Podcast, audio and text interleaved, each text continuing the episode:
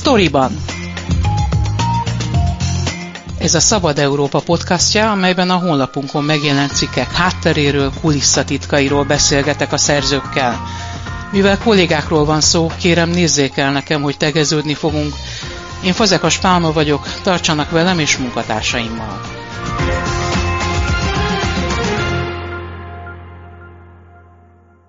A második világháború óta nem volt példa olyan menekült hullámra, mint amit az orosz invázió indított el Ukrajna felől, és Magyarország is a részese. Eddig már majdnem 200 ezer menekült érkezett Magyarországra. Bátori Robert többször járt Záhonyban, hogy megnézze, hogyan fogadják ezeket az embereket, milyen állapotban érkeznek Magyarországra. Legutóbb azért ment oda, mert romák gyakorlatilag csapdába kerültek Záhonyban. Valóban egyre több hír érkezett arról, hogy nagyon sok olyan olyan Beregszász és Ungvár környék, illetve többségében Kárpátalja településeiről jönnek át olyan roma családok, akik néhány nap után inkább vissza szeretnének menni Ukrajnába. Ennek próbáltam utána járni. Amikor én lementem, akkor a háború tizedik napján voltunk, és amikor én lementem Záhonyba, akkor az ottani segítőimmel, az Egy Magyarország kezdeményezés, ez egy civil szervezet alapítóival próbáltunk utána járni annak, hogy, hogy mégis mi itt a helyzet, ugyanis ők akkor már több mint egy hete voltak segíteni Záhonyban ezeken az embereken. Amikor megkérdeztem, hogy mi a menete annak, hogy,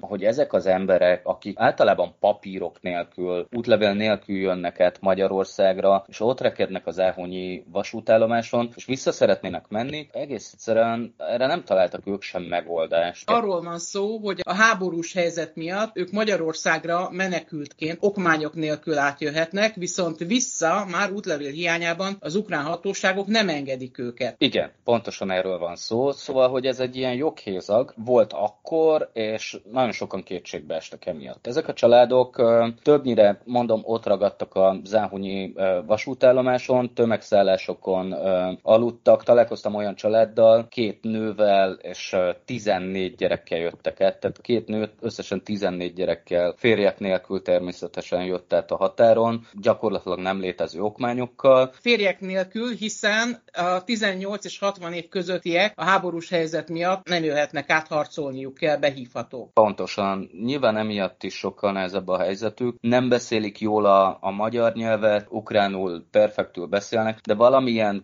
kommunikációs szakadék tátongott. Én azt vettem észre a magyarországi segítők és ezek között a családok között. Szóval, hogy ők tömegszállásokon aludtak, és realizálták azt, hogy ugyan a háború egyre közelebb ért az otthonaikhoz, ők az első, nem tudom, néhány napban pánikba estek, és csapott papot hátra, hátrahagytak, úgy jöttek át Magyarországra, néhány nejlon zacskónyi ruhával a gyerekeknek, és amikor azt realizálták, hogy hogy igazából itt sem tenikig tej fel az élet, és 14 gyerekkel tömegszálláson kell aludniuk, ráadásul ezeknek az embereknek nem volt pénzük, semmilyen tervük arra, hogy akkor Záhonyból egyáltalán hogyan tovább. És emiatt mondták azt nekem, hogy ők inkább haza szeretnének menni, de hát nem tudnak, mivel hogy nincsenek érvényes okmányaik. Akkor nyílt épp Cigándon egy regisztrációs pont, ahol beszéltem a jegyzővel erről a joghézagról, és megnyugtatott, hogy megpróbálnak a konzuli szolgálattal valamiféle megállapodást kötni arra vonatkozóan, hogy ezek az emberek, ha haza akarnak menni Ukrajnába, akkor valahogy megtehessék ezt, és a konzuli szolgálat, a magyar konzuli szolgálat szolgálat megpróbál nekik érvényes papírokat kiállítani.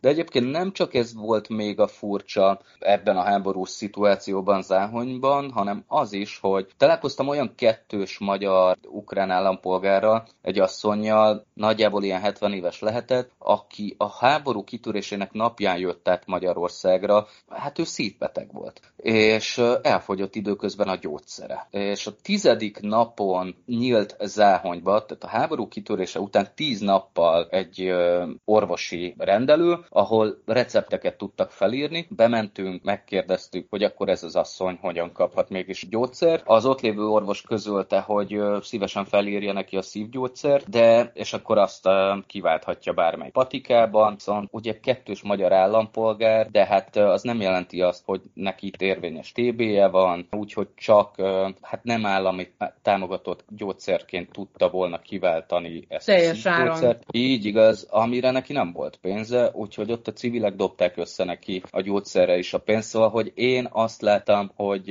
a tizedik napon Záhonyban még nem voltak ezek, ezek a helyzetek letisztázva, hogy mégis hogyan kellene ezeknek az embereknek a problémáit kezelni. Kásner Miklós ugye először március 9-én adott erről ki egy rendeletet, aztán azt három napig sem bírtam, mert még az egészségügyben dolgozók számára sem volt teljesen értelmezhető, így aztán kiadott egy másikat, amelyik egyébként éppen erről is szól, hogy hogyan juthatnak támogatott gyógyszerhez a krónikus betegek. De egy picit térjünk vissza ezekhez a roma családokhoz. Ők a háború elől menekültek elsősorban, vagy egy jobb életreményében jöttek át Magyarországra szerinted? Akikkel én találkoztam, többségében a háború miatt menekültek el. Egyszerűen féltek attól, hogy, hogy elérheti őket. Nagyon sok ilyen családdal találkoztam, olyannal is találkoztam, de ez volt a kevesebb, akik úgy jöttek át, hogy azzal az ígérettel, és nyilván ezt ott valaki terjesztette, vagy hát ez jutott el hozzájuk, hogy hát jönnek Magyarországra, akkor itt ingatlant, házat kapnak, és munkát is. És amikor ezeknek az embereknek a számára kiderült az, hogy,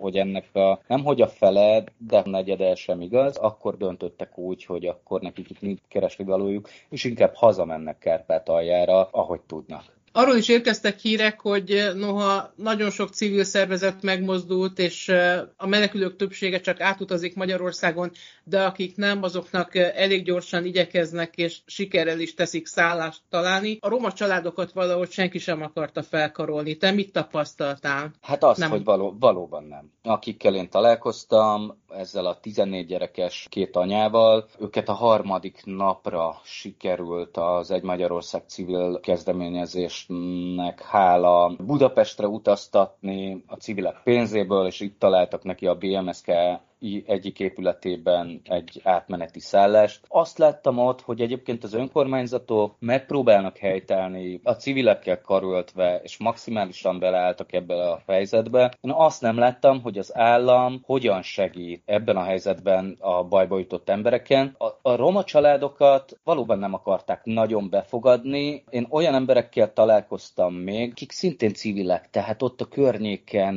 lakó emberek, egész egyszerűen ők például úgy segítettek ezeknek a roma családoknak, akik ott maradtak, vagy ott ragadtak az Áhonyi vasútállomáson, hogy, hogy egyszerűen befogadták ezeket az embereket a háza, házaikba. Tisza Bezdéden találkoztam egy olyan nővel, aki a háború kitörése első napjától kezdve járta a Záhonyi vasútállomást, minden nap kiment oda, és keresett ismerősöket, mert hogy ő 6-7 évvel ezelőtt költözött át Kárpátaljáról, és azt hiszem, hogy 10 nap alatt 35 menekültet költöztetett be a, a házába, etette, itatta őket, utána onnan tovább utaztak civil szervezetek segítségével, a legtöbben Budapestre, illetve Nyugat-Magyarországra. Sokkal több pozitív példa van, mint negatív. Tervezed-e folytatni a témát, Robi, visszamészem még a határra?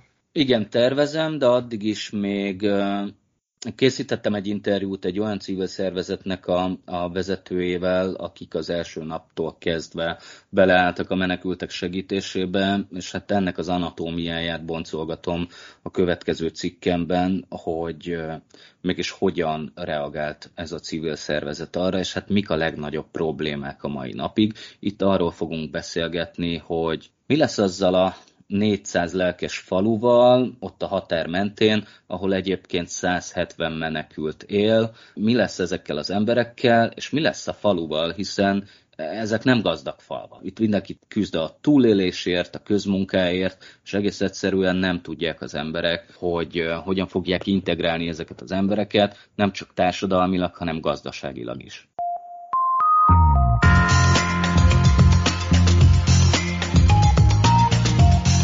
Ez volt a Storyban, a Szabad Európa podcastja, a honlapunkon megjelent cikkek hátteréről, kulisszatitkairól. Én Fazekas Pálma vagyok, köszönöm figyelmüket munkatársaim nevében is.